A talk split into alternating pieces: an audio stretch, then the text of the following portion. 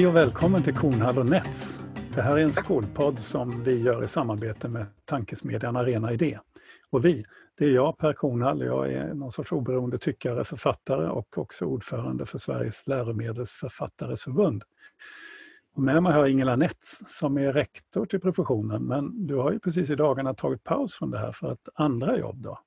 Om jag ska tolka det rätt så har du dels är du adjunkt på Uppsala universitet på rektorsutbildning. Mm. Sen har du också blivit, så är du också vad jag förstår utbildningsförvaltningsverksamhetsstödsutredare. Ja men exakt. Ja. ja. I en kommun. så. Yes. Ja. Ja. Hej Ingela. Då. Hej Per. Eh, nog om oss. Vi har en fantastisk gäst idag. Eh, det är en person som är något av en nestor inom både idéhistoria på bredden och, men också väldigt, varit väldigt inblandad i den svenska skoldebatten. Eh, en man som nu är professor emeritus i Göteborg men som verkar lika aktiv som någonsin vad jag kan förstå. Och jag pratar naturligtvis om Sven-Erik Lidman. Hej Sven-Erik! Hej hej! hej. Eh, du är ju i skolvärlden mest känd för Hets. Det går inte att komma ifrån den boken. Den kom ju ut för nästan tio år sedan. Ja. Men den är ju fortfarande väldigt aktuell och man, den nämns eh, hela tiden fortfarande i debatten. Och det är, det är ovanligt för böcker överhuvudtaget idag. Eh, men det är en ära att ha dig med Sven-Erik, så jätte, jättevälkommen. Jag är väldigt glad för att få, få vara med här hos, hos er också. Eh, jag vet inte om du vill tillägga något till min presentation? Som du Nej då, den, den, var ju, den kan jag inte lägga till någonting. Det var fint. Men när du skrev hets, vad, vad, alltså vi börjar där på något sätt. Vad, ja. vad tänkte du då? Vad tänker du nu? Vad har hänt? Spelar Spelade det någon roll att skriva boken och vad ville du säga och har det påverkat debatten och var är vi nu? Och stora frågor. Ja, ja, verkligen. Alltså, när jag skrev den, det var, det var, det var ju sådär ackumulerat, ackumulerat missnöje, förargelse över utvecklingen i skolan. Ehm, den började ju, eh, kan man väl säga, på allvar med kommunaliseringen och sedan så kom friskolereformen bara, bara några år senare. Eh, och eh, sedan, sedan blev det ju detta med den växande skolkoncernen. Eh, och eh, eh, jag följde ju utvecklingen närmast vid universitetet där jag är eh, verksam. Och, eller var verksam framförallt då början av detta århundrade. Och säga att där såg jag ju en förändring som eh, pågick men som eh, jag kunde förstå, jag hade också en eh, hade kontakt med många lärare, bland annat min egen dotter Matilda eh, som eh, är, gymnasielärare framförallt i samhällskunskap. Eh, och eh, jag såg ju att den utveckling vi hade vid universitetet eh, den motsvarades av en ännu mer drastisk svår utveckling vid eh, gymnasier och grundskolor eh, och till och med förskolor. Att, att det, var något som pågick där. Eh, för mig var det liksom det som låg närmast det jag skrev allra först var väl det kapitel som handlar om universiteten, utvecklingen där. Eh, som ju precis som i skolan präglas av det som kallas New Public Management. Eh, en väldigt märklig övervakning av allt som görs eh, inom skolor och universitet eh, som eh, tar bort fokus, kunde jag ju se själv då med egna ögon, från det väsentliga, alltså detta men man ska syssla med undervisning, man ska syssla med detta väldigt eh, säga, intensiva svåra, intressanta, fascinerande möten med elever av olika, av olika slag.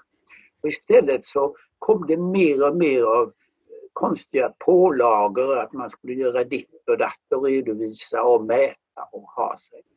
Eh, och det var på det sättet som det här, det här missnöjet växte fram. Också det att jag hade tidigare redan eh, 2001 eh, skrivit en bok Eh, som hette eh, Ett oändligt äventyr och människans kunskaper. Och eh, det var ett slags utgångspunkt detta, för det hade jag liksom målat, målat en bild av, av eh, vad den mänskliga kunskapen i alla dess dimensioner kan vara. Eh, och jag var ju redan där väldigt irriterad över till exempel den här föreställningen om att skolan är bäst om man tar de rakaste vägarna. Jag kommer ihåg en förfärlig annons, jag kommer ihåg det var, det var, det var något sån där eh, förlag eh, eller något som gick ut med olika idéer om eh, människan och hennes kunskaper. Där det hette det gäller inte att vara tvåa, det gäller att komma först. Och så var det en bild av en gepard, det snabbaste landdjuret överhuvudtaget. Jag tyckte det var så förfärligt, hela den här tanken att det finns genvägar till kunskapen, för det gör det inte. Eh, jag formulerade istället eh, någonting som jag sedan har upprepat om och om igen, nämligen detta att kunskapens vägar är omvägar. Att när vi eh, lär oss någonting, när vi verkligen som inser någonting så är det alltid en omväg vi tar. Alltså för att man närmar sig inte, det är inte som en motorväg, någon rak sträcka rakt fram utan det är där, där man upptäcker en massa oväntade saker på vägen, en slingrande liten, liten väg. Um, tänk, tänkte jag mig. För att det var min egen upplevelse, den upplevelse jag hade av uh, alla mina eh, gamla elever och sånt där. Att, uh, när de verkligen kommit fram till någonting. Det var genom de här omvägarna, inte den rak, spikraka vägen. Och då, då blev alltså det här samlade missnöjet och den här föreställningen om kunskapen, det blev anledningen till att jag skrev ett som växte fram så att säga, eh, på något självklart sätt då. Eh, den kom väl i, om jag minns rätt, i januari 2011. 2011. Eh, och jag tänkte ju då inte att den skulle väcka särskilt stort uppseende. Det, det, det kom ju många andra böcker men blev väldigt förvånad, precis som mitt förlag blev väldigt förvånat över att den sålde eh, så, så mycket som den gjorde och blev diskuterad så mycket som den blev. Mm. Men vad var då problemet Sven-Erik? Jag menar kommunaliseringen, det var ju för att demokratisera skolan, föra besluten närmare medborgarna och friskolereformen var ju för att flytta besluten om skolan ännu närmare medborgarna, ända till individen, att fatta beslut och fritt val och så vidare. Vad, vad är det som har hänt här? Ja, alltså man, man kan säga att det låter ju väldigt bra det här först kommunaliseringen eh, som ju innebar att den gamla i och för sig väldigt byråkratiska skolöverstyrelsen ersattes av varje, varje kommun fick sin egen skolöverstyrelse kan man, kan man säga. Mm. Och det är det att kommuner är väldigt olika. Eh, intresset för eh, Eh, skolor och utbildning är skiftande. Eh, och eh, redan då, det, det innebar att många kommuner, många elever i många kommuner, de kom i i, i bakvattnet kan man säga. Det var ju också detta, vilket Göran Persson som var den som drev på den här reformen när han var skolminister, också sa, alltså det skulle sänka lärarnas standard, äh, status, förlåt, lärarnas status. Och just detta eh, gjorde man alltså med berått mod och det har ju blivit konsekvensen också. Alltså, eh, idén om den självständige läraren Eh, som eh, har ett så eget ansvar för sina elever som också är en så här person i det offentliga. Den, den, den, den nivellerades ju på, på, på många sätt. När det gäller friskolorna så kan man ju säga, ja, alltså detta att det blev en större valfrihet, det har jag egentligen aldrig haft någonting emot. Vi har ju haft alltså fristående skolor tidigare, alltså där man praktiserat eh, idéer av, typ Frené, och Waldorf och Montessori och så vidare. Eh, och eh, alltså originell, genomtänkt, väl fungerande pedagogik. Det tycker jag är alldeles, alldeles utmärkt. Eh, det var ju så också, alltså allra första tiden av, av friskolereformen så var det ju så att det krävdes att man skulle få starta en friskola.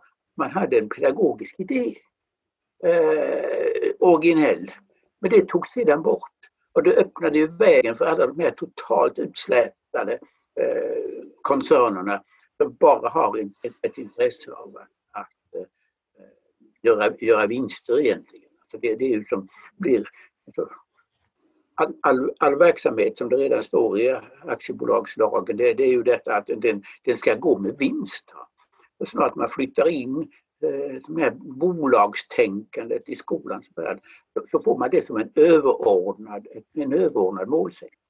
Vilket jag tycker eh, väldigt illa om för att det är skadligt för, för, för skolan. Och idag har vi ju den situationen, alltså den fullständigt bisarra situationen som ju faktiskt inte förelåg 2011 när jag gav ut hets. Men det är detta att eh, skolkoncerner kan till exempel säga att betyg är affärshemlighet. Någonting helt osannolikt egentligen. Man kan förstå att de, de vill ha det dithän av den enkla anledningen att då kan de ge överbetyg. De Eh, gå in i den betygsinflation som naturligtvis är ett fantastiskt konkurrensmedel eh, om eleverna. Så att själva valfriheten har jag ingenting emot eh, men däremot detta med att man får in helt främmande mål i det som är skolans värld ett mål att någon ska göra pengar på skolan.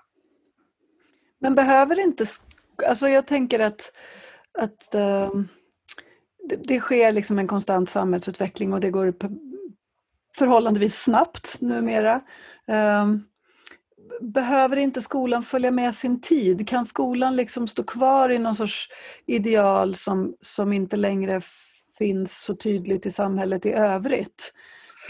För det, det jag hör är ju att du är väldigt passionerad i dina tankar kring vad skolan borde vara eller inte är så.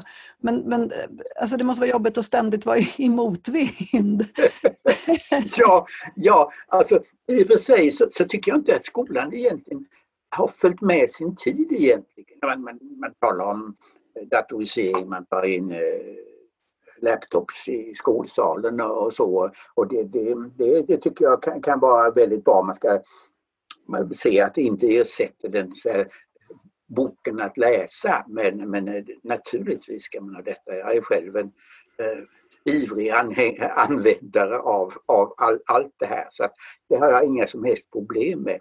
Men däremot alltså eh, jag tycker till exempel de stora samhällsproblem vi ser idag Många av dem alltså. Växande klyftor i samhället eh, till exempel. Eh, orter som, som liksom hamnar utanför eh, eh andra orter som, som har väl, väldiga favörer, inte minst ekonomiska, och sociala, kulturella. Alltså eh, det problemet kan ju inte den här eh, närmast eh, man kan säga, anarkiska skol, skol, skolan som vi har idag råda bot på, utan tvärtom förstärker den, förstärker eh, segregationen i samhället. Och vi har ju naturligtvis också eh, detta med, med klimatproblemet till exempel, eh, som förutsätter att, att skolan är med sin tid. Men jag har en känsla av att man är egentligen väldigt lite med det. Jag tycker att initiativen ser inte ut att komma från skolorna så mycket som från eh, de mer mogna eleverna.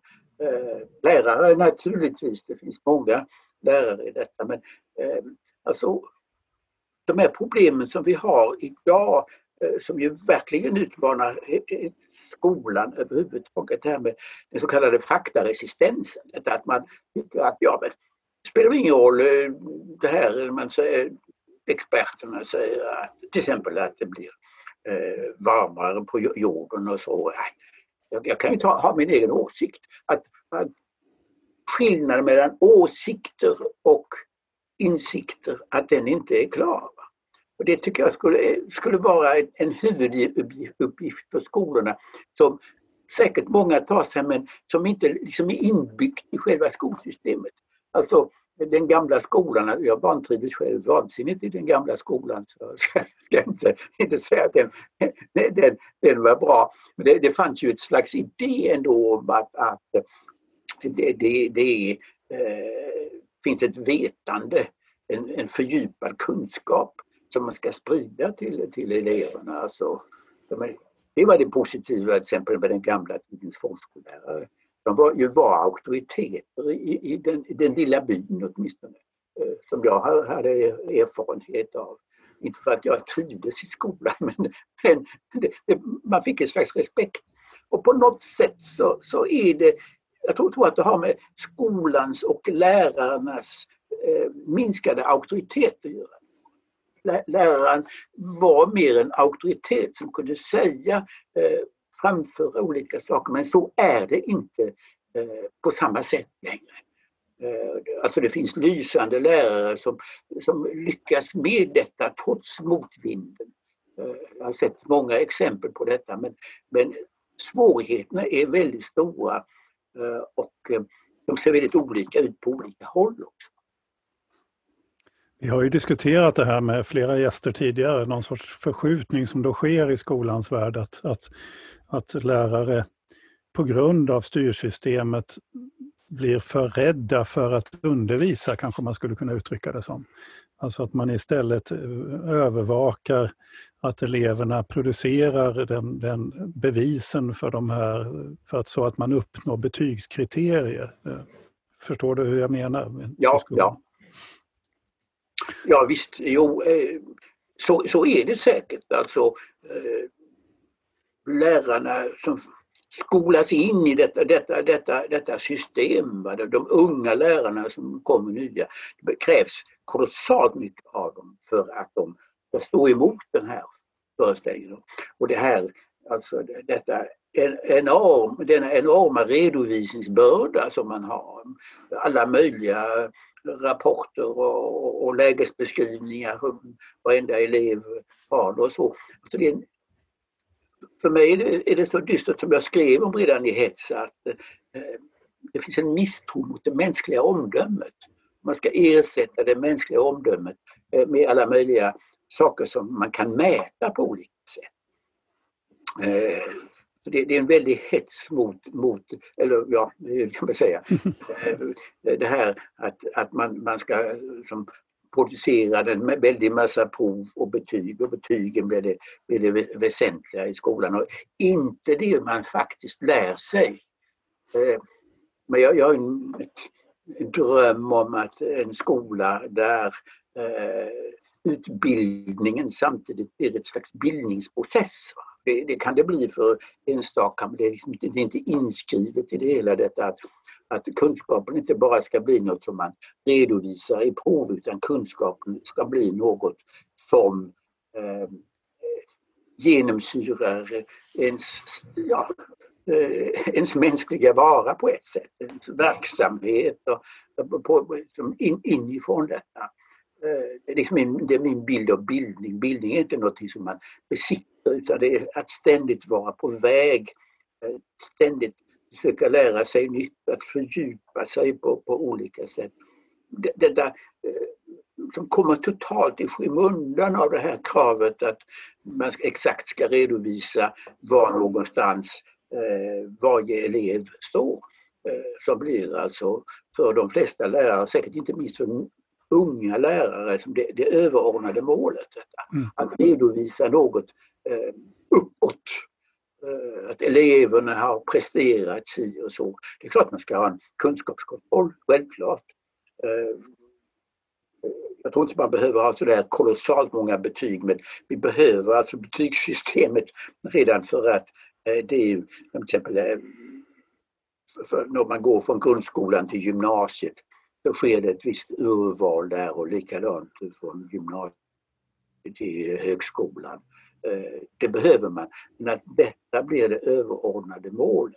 Att man mm. inte istället ser, ser mognadsprocessen, varje elevs mognadsprocess som något som man kan bedöma, inte i en massa små detaljer utan i en helhet. Den gode läraren är ju den som kan bedöma hur, hur, långt, hur långt i mognad har eleven kommit. Men det, det, det blev en bisak.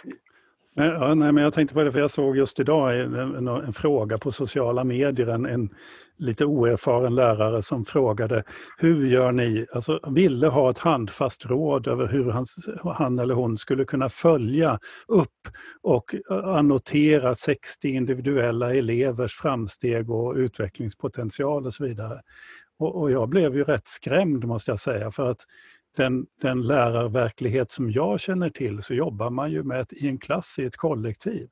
Och där mm. man frågar efter under lektionerna, man har ju koll på elevers framsteg hit och dit. Eh, så. Men här var det mer en, en, en väldigt orolig frågan om hur den här varje individ skulle kunna mätas och, och, och undervisningen skulle vara fullständigt individualiserad på något vis, som är ett sätt som, som bara inte låter sig göras och, och inte blir någon... Eh, det blir ju inte en, en, eh, vad ska jag säga, en lärande miljö i de, med en sån kravställning på en lärare. Nej, det, det är exakt detta. Eh, det kom för något år sedan en väldigt bra avhandling i sociologi eh, Majsa Allelin. Den, den börjar eh, så, så fint eh, med detta. Hon beskriver den skola som hon gick i. Eh, hon är, det är en ung människa, hon är 30 år gammal. Eh, att där stod det ovanpå tavlan eh, svarta eller vita tavlan eh, så, så stod det eh, eh vi lär, alltså ungefär sådär att eh, nu gäller det att vi ska lära oss tillsammans. Eh, men eh, i en skola där, där hon auskulterade för sin forskning, eh, där hade, stod det istället, det var en, friskola, det stod det allt på, på dig själv vilket resultat du får i skolan. Mm. Det är precis den här, här övergången, alltså på, på några årtionden från detta att vi lär oss tillsammans vilket ju är en eh, fantastiskt fin upplevelse som jag, jag, tror att alla egentligen har haft Att, att vi lär oss eh, tillsammans, vi lär oss genom samtal, genom frågor och, och, och, och, så, och så vidare. Och så istället detta, allt beror på dig själv. Du har som ingen, ingen, egentligen ingen hjälp att få utan det är din egen individuella prestation det gäller. Vi ska berätta det att vi hade Majsa Allelin som gäst i, i podden här för några avsnitt sedan. Så att, ja, vad roligt. Ja, vi, vi, håller med, hon imponerar på många sätt. I, ja, jo, i jag, jag, känner henne, jag anslag till och med var med och handledde henne. Mm. Mm. Jag tycker hennes avhandling är kolossalt fin. Mm. Men det, här, det, blir ju väldigt deppigt känner jag för att det, vi, ja. vi, vi, konstaterar att det, det, det är inget bra som det är. Eh, så. Och så, och så pratar vi till exempel om kommunaliseringen som en del i här, den här långa processen som har, har liksom, ja, dragit iväg hela skolsystemet åt ett håll som vi nu ser konsekvenserna av. Och nu kommer det ju förslag från många håll om att skolan borde återgå till att vara en statlig angelägenhet. Ja. Vad skulle bli annorlunda eller skulle vi igen få en ny byråkratisk skolöverstyrelse eftersom vi nu befinner oss i det här New Public Management-systemet som, som bygger väldigt mycket på byråkrati och kontroll. Vad, vad skulle kunna bli bättre? Alltså, eh, New Public Management tycker jag ska som rustas ner och plocka, plockas ner, att det ska, det ska bli en eh, rimligare ordning och så. Alltså New Public Management är en idé som man hämtat egentligen från ekonomen Milton Friedman, alltså som en av de eh, nyliberala eh, gurorna som, som eh, sa det att eh, eh, offentliga institutioner ska bli lika effektiva som privata eh, företag. Eh, och det var, det var hans lösning detta men det blev tvärtom ett oerhört tungrott system. Eh, alltså, jag vet inte vad som har hänt men, men eh, Ardalan Shekarabi när han blev inrikesminister 2014 så lovade han att han skulle motverka New Public Management. Jag tycker inte man har sett mycket av detta. Eh, ändå har han haft, haft sex år på sig eh, till detta. Eh, men det, det, det skulle jag, menar jag, det, det, det, ska bort. Men förstatligandet, det skulle ju vara detta att man, att man ställer samma villkor som inte det här eh, betygsmätandet, betygshetsen utan tvärtom där man tillmäter lärarna, rektorerna en, en, större auktoritet. Att det ska inte vara något område som, som hela tiden övervakas. Men där staten har till ansvar att se till att eh, skolor på olika håll eh, har åtminstone likartade möjligheter. Eh, alltså, detta har ju naturligtvis med hela samhället att göra också, alltså detta att vi har ett samhälle eh, snabbt växande ojämlikhet. Att eh, det, det, är ju ett, ett, kan man säga, ett överordnat problem. Men den skola, jag kommer ihåg den, den skola som jag inte tyckte trivdes så särskilt bra i, men som jag såg i eh, konturerna av i min egen avlägsna barndom. Det var ju en skola där man försökte lyfta alla. Eh, jag, jag, jag minns när jag gick i tredje klass, Eh, som på den tiden kallades för mellanskolan. Småskolan var bara två år. Då kommer jag ihåg att vi läste, vi eh, och, och, eh, klass 4, vi läste igenom Nils Holgersson, högläsning elev efter elev efter elev. Alla läste inte särskilt bra, det var knappast någon som läste särskilt bra men, men vi kom igenom hela, alltså den gamla tjocka, det var, vi hade till och med den här gamla upplagan från början av 1900-talet som var kvar i, i byskolan i, i Vittskövle. Alltså, det var ju det. Det som vad jag vet, pedagogisk forskning säger entydigt är ju detta att har man en klass Eh, där barn har mycket olika förutsättningar socialt och ja, naturligtvis också, eh, eh, jag ska inte förneka att det finns begåvningsskillnader och, och, så. Har man en sådan klass så det som händer inte de som är riktigt bra dras ner utan det är däremot att de som har de större svårigheterna de dras upp. Eh, och det tycker jag, tycker jag är, eh, är, så oerhört väsentligt och det kommer aldrig fram. Alltså istället har man sådana här egendomliga föreställningar. Nu har jag inte hört mycket mer av det men till exempel detta att man ska ha särskilda matematikklasser. Eh, det var inte en stor, stor sak. En av mina söner gick i en sån där matematikklass men ja, matematiker, han blev programmerare. Men, men liksom deras upplevelse var inte alls att det här, de drog upp varandra utan de konkurrerade lite grann. Det blev, det blev lite problem, problem på det sättet. Vem kan snabbast göra ditt och datt? Och, och, och in, och det, rolig, men är väl lite dyster på sitt vis. Men väldigt spännande amerikansk forskning där man, där man följde eh, kohorter alltså under väldigt, väldigt lång tid.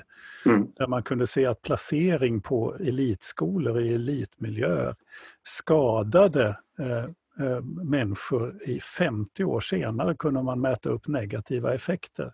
Ja. Det, vill, det, vill, säga av de som då blev, istället för att vara stjärnor i sin vanliga klass, så blev de eh, lågpresterande i de här högpresterande klasserna. Och det drabbade dem alltså både psykologiskt, socialt, lönemässigt och det kunde man alltså mäta 50 år senare. Ja.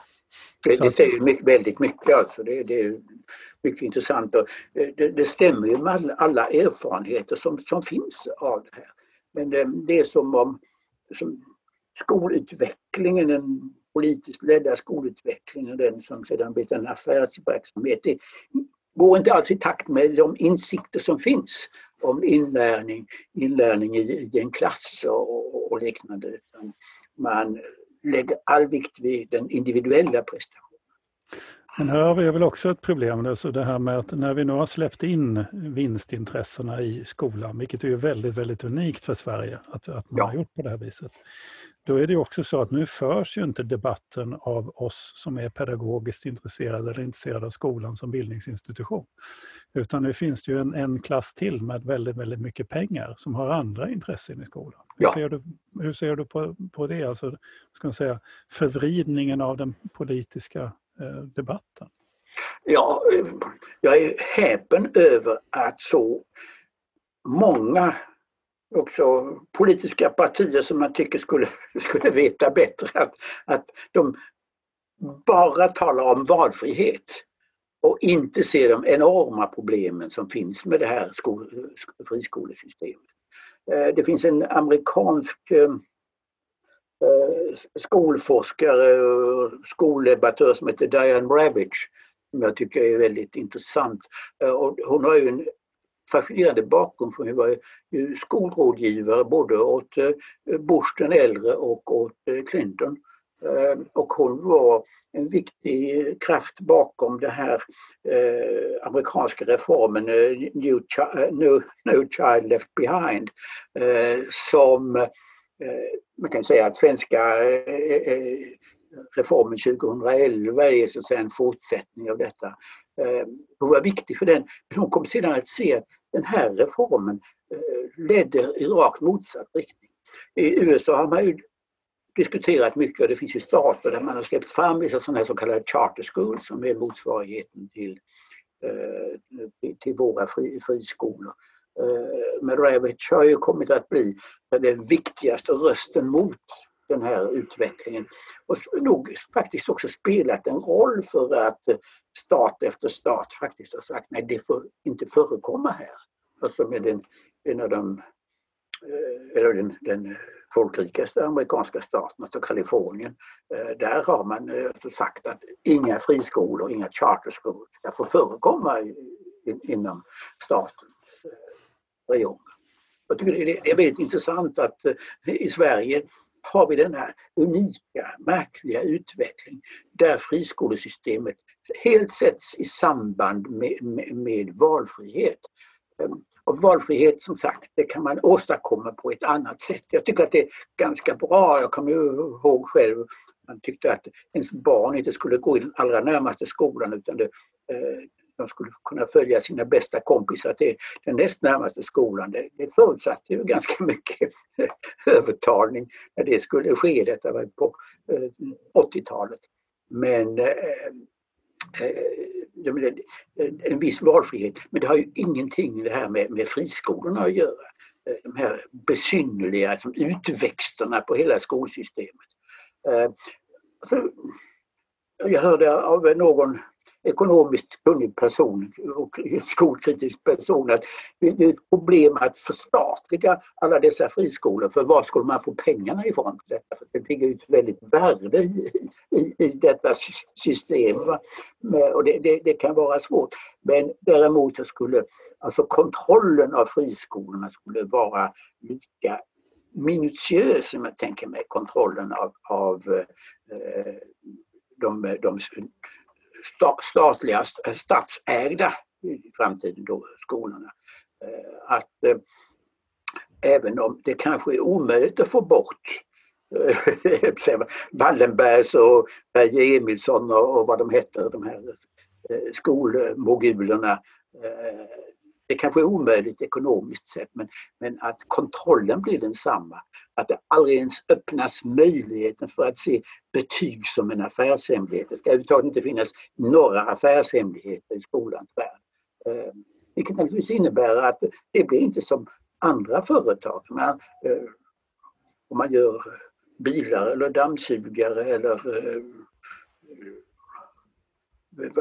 vad som helst som ska bjudas ut på marknaden. Det är klart att då, då har man affärshemligheter i förhållande till sina konkurrenter. Men att, att man överhuvudtaget kan tänka sig att skolor ska ha affärshemligheter i förhållande till varandra. För det ska vara en offentlig verksamhet. Jag tänker mig alltså detta att man har en väldigt stark eh, statlig, inte, inte minutiös, inte, inte New Public Management-kontroll utan kontroll av kvaliteten i, i ordets riktiga mening det här som inte är så lätt att kvantifiera. Eh, vissa sammanhang kan kvantifieras men inte är lätt att kvantifiera men som har återigen med det mänskliga omdömet att göra. Om man vänder åter till, till bildning, för jag tycker att det är ett intressant begrepp, det är ett svårfångat begrepp. Ja. Eh, om du skulle försöka konkretisera, om du skulle säga till svenska lärare eh, om du skulle ge ett råd till en svensk lärare, hur, hur, skapar man bildning? Alltså hur kan man realisera bildning i ett klassrum? Alltså, det, det, det, det svåra är ju att läraren måste vara väldigt intresserad. dels av det eh, hon eller han ska lära ut, dels av själva ämnet. Alltså jag tror att den egna entusiasmen är väldigt smittande. Entusiasm, intresse, det är smittande saker. Och eh, att eh, läraren ska smitta eleverna med, med, med, med detta. Eh, inte eleverna en och en utan eleverna eh, inkorpore, hela, hela, hela, hela, hela gänget. Att man, så långt man kan försöka få in detta. För att det, jag ser att vi behöver utbildningar och vi behöver bildning i samhället. Utbildningar Eh, av nat naturen måste, måste de ha en början och ett slut. Det som sägs i själva utbildningsbegreppet ligger i detta det finns vissa krav för att man ska komma in i utbildningen. Det finns vissa krav för att man ska eh, med godkända resultat komma ut ur den. Så ska det vara. Men att eh, för mig bildning är en livslång process. Man kan hela tiden lära sig och det är väldigt viktigt att, se, Eh, alltså, se att människans livslånga läraktighet, att det, det, det, det är avgörande där. Alltså min, min dröm är en, en utbildning där det här bildningsinslaget är viktigt. Alltså, det finns saker som vi lär oss eh, som inte angår oss men som vi måste lära oss. Jag menar, det var tyska prepositioner, vilka som styr vad. För att kunna någon tyska så måste man lära sig detta.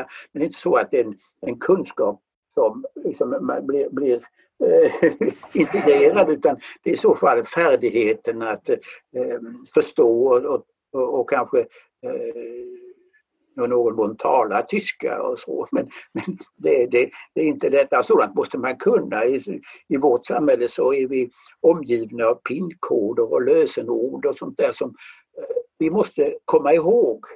Och inte för skriva upp på alltför synliga ställen heller. Vi måste kunna, kunna det. Det är en kunskap som är som är oerhört ytlig i förhållande till oss själva. Man, man är inte intresserad för jag har den pinkoden. Det, det, det är klart likgiltigt. Men däremot alltså saker som, som är, är vad ska man säga, viktiga, blir viktiga för en som människa, för ens utveckling, för ens sätt att se på, på världen och samhället och medmänniskor och, och allt detta. Bildning har med detta att göra. Jag, jag tycker då att bildning och folkbildning ska, ha, ska uppfattas väldigt nära. En gång i tiden så var det när folkbildningen började uh, utvecklas uh, på 1800-talet uh, eh, i, i, i, Sverige och i Norden så var det ju så att det var någon ynka procent av en årgång som eh, fick, kom, hade tillträde till en högre utbildning redan real, eh, realskolan och gymnasiet och, och, så vidare. Eh, och då, då var folkbildningen något som gällde väldigt många. Idag är ju mer än 40 procent av en årskull komma till högskolan. Eh, och eh, den, den stora, stora mängden där, Eh, det är klart att eh, det, det innebär eh, ju, ju, att det är folket, en stor del av folket, så gott som hälften av folket finns där. Och jag tycker att överhuvudtaget man ska ha det här liksom sammanhållna tanken att man ska ha ett bildat folk egentligen.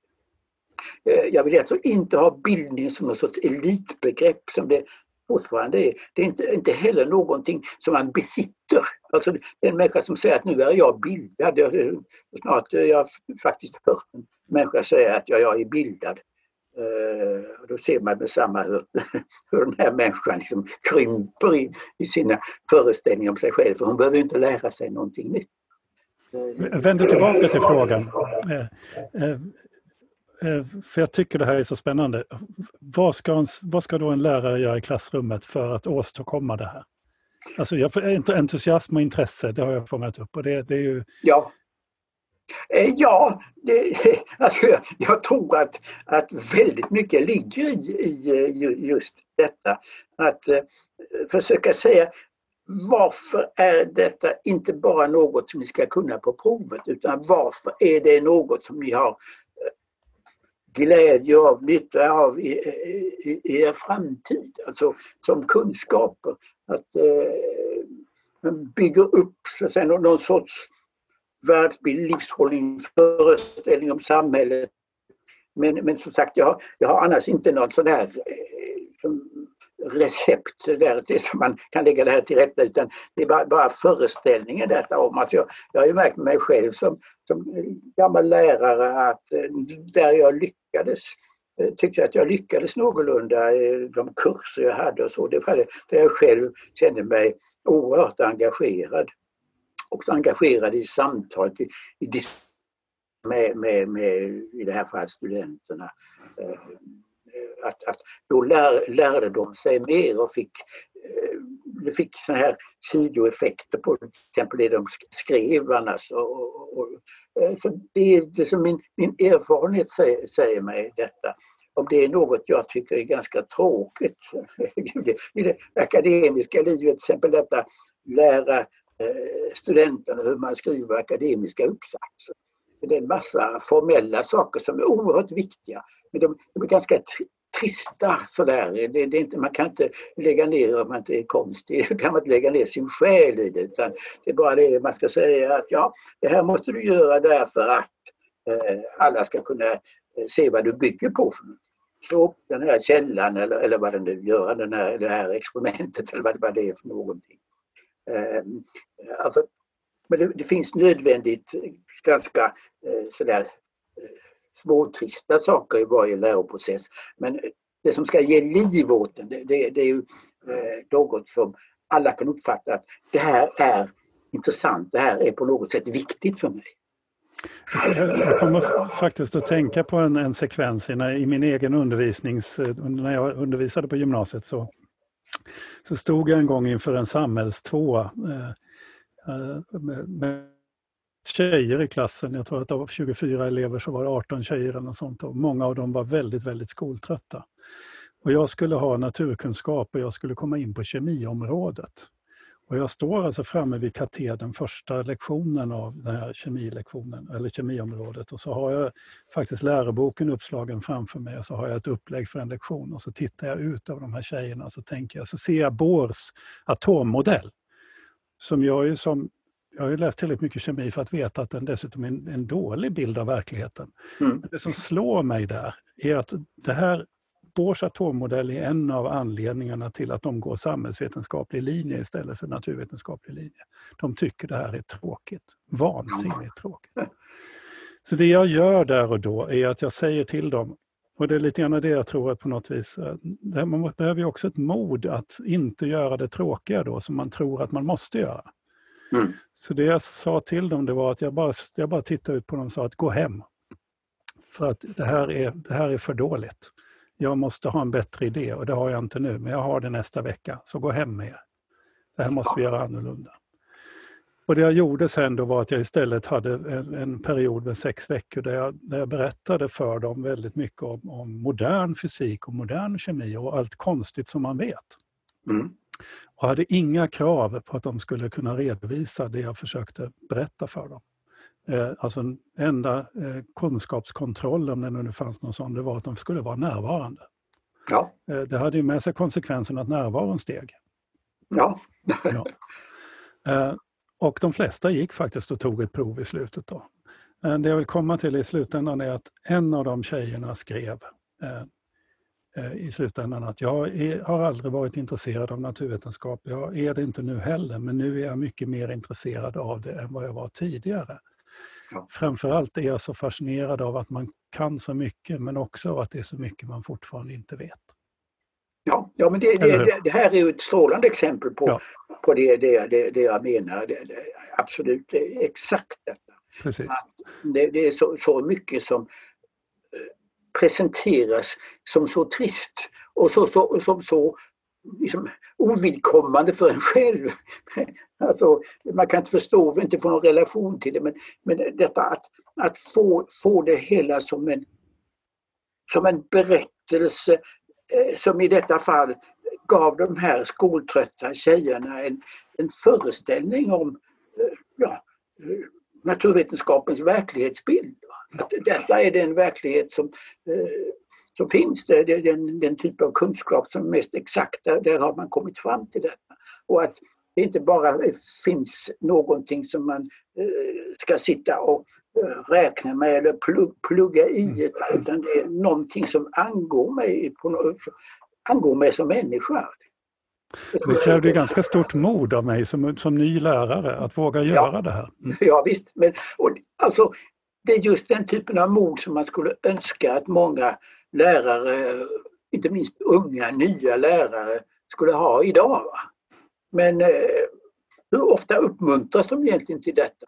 Eh, jag är rädd att det är väldigt, väldigt sällan. Alltså, jag har ju, eh, som jag sa, så har jag en dotter som är gymnasielärare och eh, framförallt i, i, i samhälle. Eh, och hon, hon sa en gång detta att när hon har haft en gymnasieklass i tre år.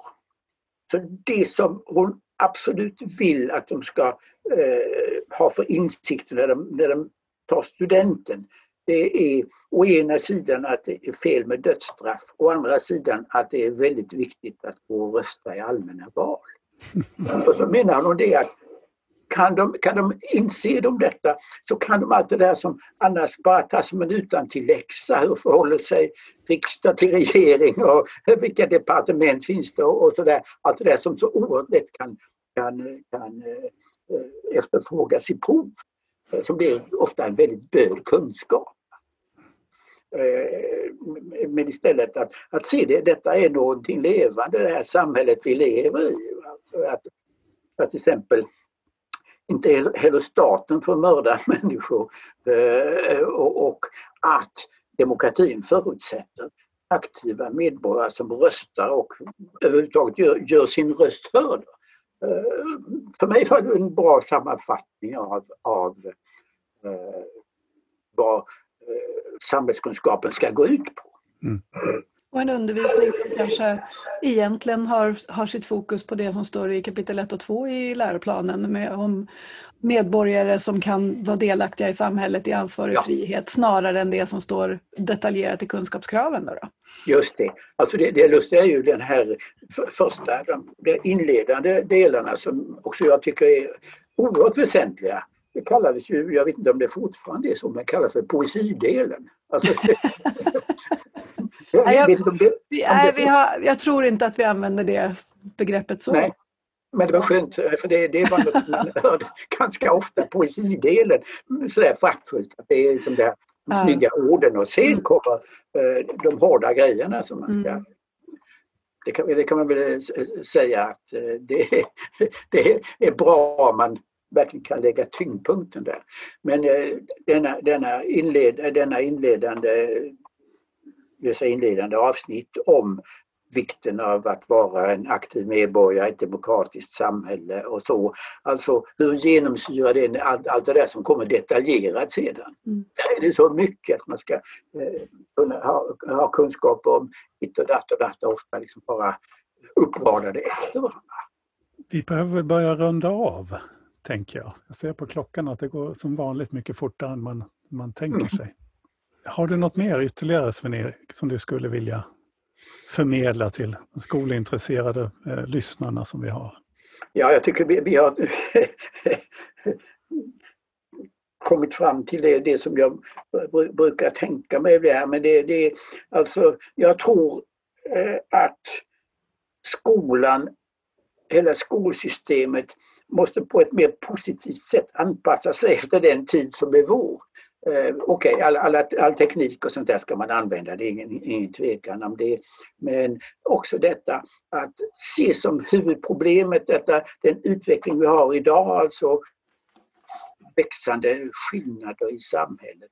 Och framför, kanske allra viktigast eh, den här så kallade faktaresistensen. Att, eh, detta är så att säga eh, avgörande för skolans uppgifter. Man behöver alla de här eh, exakta kunskaperna också eh, som, man har, krä, som krävs för eh, yrkesutövning. Men eh, de här som stora problemen, det som inte minst har med synen på kunskap att göra det, det, det, tycker jag skulle vara, alltså, eh, det skulle skolan ta tag i eller få tillstånd att ta tag i nu på ett helt annat sätt än bara hålla på med det där New Public Management och annat mm. Jag tycker det är en lysande avsnitt det här att, att få tillstånd till, för jag tror det är väldigt många skolledare och lärare där ute som verkligen skulle vilja men som inte upplever sig ha utrymme för det. Eh, mm. Jag tycker det är en lysande avslutning. Eh, Sven-Erik, tusen tack för att du ja. var med och förgyllde vår eftermiddag och jag hoppas förgyller eh, lyssnarnas eh, eftermiddagar eller morgnar eller när de nu lyssnar på den här podden. Okej, okay. tack ska du ha. Tack, tack, så tack ska ni ha. Tack. tack. Ja. Ja, Nestor är väl ett bra ord. Ja, ja. Det är liksom ett, ett helt livs eh, erfarenheter och, och engagemang i, i svensk skola. Mm. Mm. Och med, med, med en riktning hela tiden om, om en, en kärlek till, till det han kallar för bildning och kunskap och, mm. och någon sorts, jag säga, fick ett engelskt ord, någon sorts decency. Eh, mm. Uh, vad heter det på svenska? Ja. Anständighet. Anständighet, ja, ja. precis. Och, och syn på mm. kunskap och, och mm. med, med, med en, hela tiden en tanke på om, om det, är en, det är en upplysning, liksom Jonna som vi hade i förra programmet så är mm. det här också en, en upplysningsfilosof i någon mening tycker jag. Alltså ja. bildningsfilosof. Mm. Ja. Nej, det tycker jag är fascinerande. Mm. Sen och är det ju... är skrämmande aktuell ja, fortfarande. Ja, verkligen. Och jag minns så väl när, jag, när den kom för då 9-10 år sedan. Um, så, så um, det var liksom den första den första boken jag läste som, som på något vis ja, men den här, alltså i någon sorts debattform kring liksom, det svenska skolsystemet. Det var då någonstans jag insåg att, att, att alla vi som jobbar i skolan på alla möjliga positioner är i ett system och det systemet påverkar väldigt mycket hur, hur vi agerar. Um, så att jag, jag, ja, det var, den var liksom en, en ögonöppnare för mig mm. när den kom. Det var nog för väldigt många. Ja, men verkligen.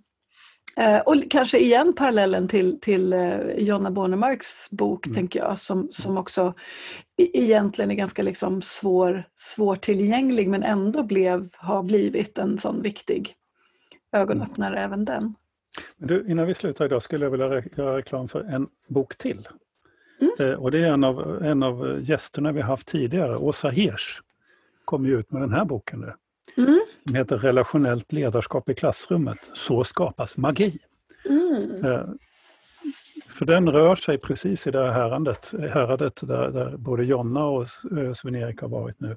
Mm. handlar om, och det utgår ifrån egentligen elevers upplevelse av klassrummet. Hon har ju haft forskat på elever och samtalet med väldigt, väldigt många elever. Mm och korrelerat det till lärare och till skickliga lärare. Vad är det som gör en skicklig lärare och så vidare. Mm. Det är en fantastiskt bra bok. Eh, vad roligt. Ja.